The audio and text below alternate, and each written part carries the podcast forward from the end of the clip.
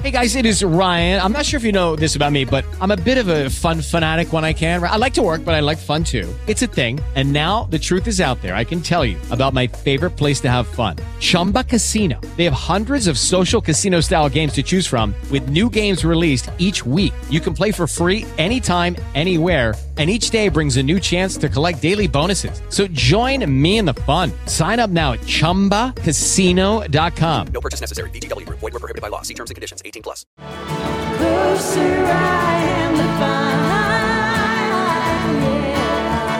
They are Grammy winners, active in political and environmental causes, longtime faves around here, and recently took time out to talk about their new album, live with the University of Colorado Symphony Orchestra. It's the Bret Saunders Podcast with Indigo Girls. Good to be back. You've been good to us. Now that's Emily speaking. I just want to, for our listeners, I, I think that Emily says y'all. Do you say y'all, Amy? I, I do say y'all. Yeah, we're both uh, southern southern gals. I want to talk about this new album, uh, live with the University of Colorado Symphony Orchestra. Did the both of you pick Boulder to make this album, or did Boulder pick you? We picked Boulder. Um, we had played with the University of Colorado um, Symphony Orchestra before, and we were so struck by it, and struck by the conductor and and just the dynamics that they played with, and the there was just a certain a certain thing to it I think part of it's because it's you know it's some grad students and it's like a mixed bag of who's in the symphony. So you get a lot of different dynamics and and a lot of different um, approaches musically, and people that were younger and people that are older, and so it helps to have multiple generations. I think playing when you're trying to cross pollinate pop music with symphonic arrangements um, and orchestral arrangements. So we had picked them, and then we made a basically just made a plan for when everybody could get together and do it. Um, and that took a while, but um, you know, kind of, I think we had to wait kind of till the next a few, like probably like a eight. I don't know what it was, in like eight or nine months or something. But we, but yeah, we made a plan and came back and did it, and um, they did not let us down.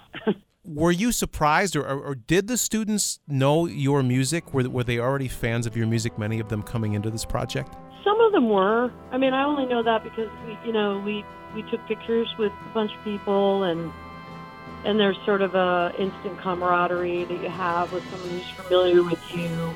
They had a very youthful um, sort of playing, like even for those who, who may not have known our music, they're just into music for music's sake, you hmm. know. And because I mean, you mentioned the arrangements, Sean O'Loughlin did most of them, and they're really good arrangements, so they're not boring for orchestral players, even those who are used to playing classical music. And so I think there was a really good combination of some people knew our music, some people didn't, but everybody was like into the project. So that was really cool. When the two of you were on the road together, did you ever, like at the very beginning, did you ever talk about, I wonder how this would sound with the string section? Uh, n- no, not really. I mean, I think there were times when we were making records where we, you know, had strings on our records that are but limited, you know, just like a, a quartet or there were a few songs that we did full on arrangements with um in the past and it was more of a I think a producer and us getting together and talking about production than the idea of a whole symphony. But we you know, about I guess years back we did this performance with the Atlanta Ballet with a symphony, and it was our first kind of indication of what it would be like to do that. So we mm-hmm. had a, a choreographer in Atlanta choreograph eight songs with the ballet, and we had a live orchestra, and we played on stage, and the orchestra was in the orchestra pit while the dancers were dancing, and it was a real blast, and just kind of perked our ears up to to that whole approach. And then some years went by, and we met different people that were doing this um, different friends of ours that were doing shows with symphonies, and we were hearing about it. And then we just started kind of putting it out there that we wanted to do it, and eventually, uh, someone from this agency approached us and, you know, said, "Hey, we'll organize to get arrangers to do your music," and kind of fronted us the capital to do it because it's pretty expensive. And so we sort of borrowed the money, and then we were indentured for a while doing shows to the to the to what we owed on the symphony arrangements, and that was you know four probably four years ago. And then o- over time, we've just played more and more, or maybe even five years ago, we've played with symphonies more and more and done quite a lot of shows with them. And so it it was just time to to record a record. You know, once we heard when we we kind of started hearing different symphonies that we really liked and thinking about that.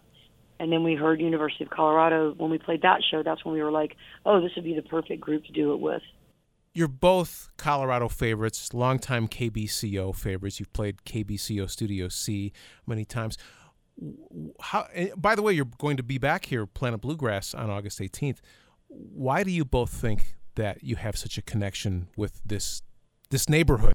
Well, I mean, honestly, KBCO has been really, really good to us for a long time. I have to say that having radio support um, back in the day and leading up to fairly recently, you know, just was really, really helpful. And I think that they're just, you know, as far as I can tell, people come from all over to be in that area. And they're explorers and they're seekers. Uh, they're people who are tied to nature largely, or they're artists. And so that kind of demographic is um, drawn to our songwriting, I suppose. And you know, we've just always, even way back playing in Red Rocks, um, appreciated the beauty and the community. And then, you know, with the with the airplay, it's just a sort of a a really nice combination of things that have kept us very strong in the in the area, which is really really great because when we come back and play, it, probably once a year, right, Amy? Yeah, or more. And it's Sometimes. just we can always count on getting a great enthusiastic crowd. And i mean there's nothing to be except grateful for that because it just doesn't happen all the time. And um, and we're lucky to be the recipients of that kind of loyalty in such a great area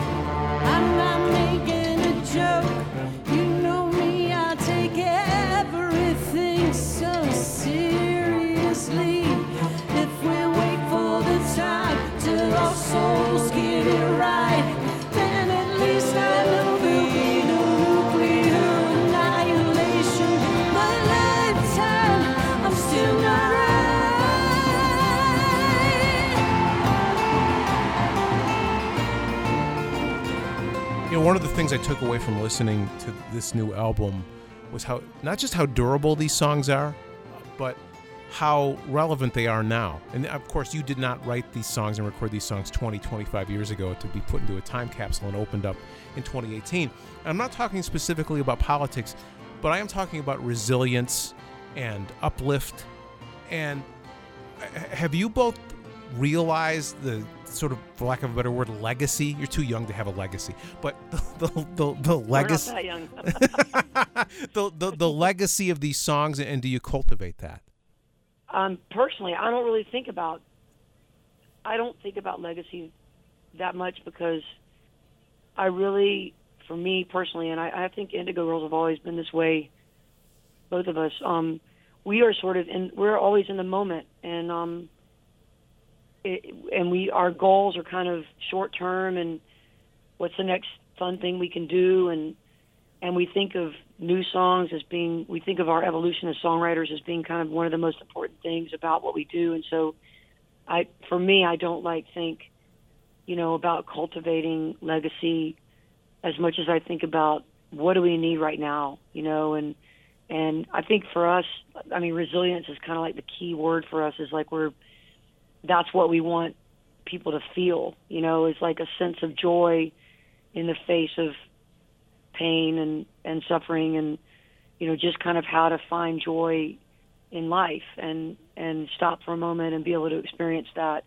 But also to be able to reach out and help people out you know and give people a hand and appreciate what you have and help other people fight the fight and that is where we get our resilience from is is being involved and being activist and so i for me i it's all tied together and i and i kind of I just think about what am I doing right now, you know, and a legacy is kind of a hard thing to think about for many reasons. Um, I think, and one of them being mortality.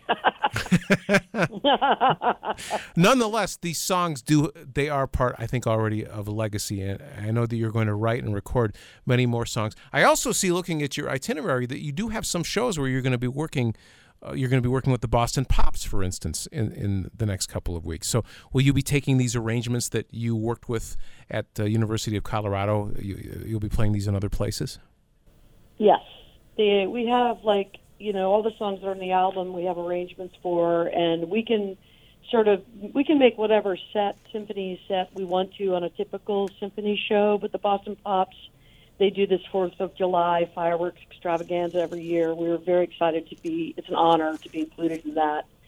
And um, so they they were in the decision making process of which songs to pick, and then they wanted us to also learn a new song. So we got Sean O'Loughlin to quickly arrange a song that we can all sing together. So that's kind of cool and fun and a little bit different.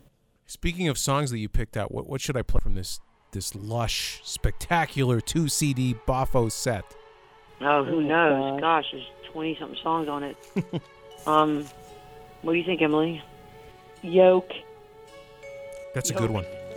Yoke it is. Kind of mellow, kind of mellow, but Eh, we're pretty laid back here in Colorado. I don't- know if you've heard about things that have been legalized here. It's, we're, we're, we're a pretty laid back mountain folk here. Do what you got to do and listen to this track.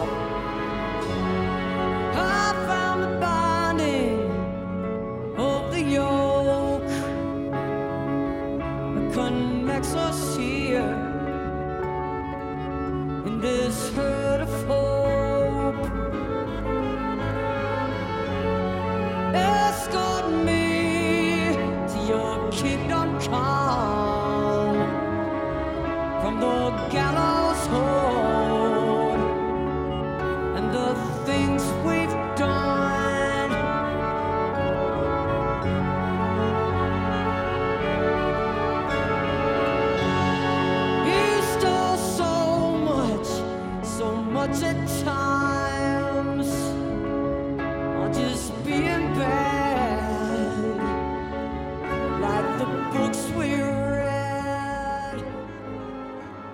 Indigo Girls, uh, Amy Ray, Emily Saliers, it is always great talking with you. I hope that you'll come by and play in KBCO Studio C again. And we will see you uh, August 18th, Planet Bluegrass, just outside of Boulder.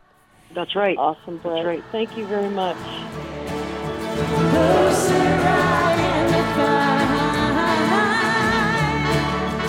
Okay,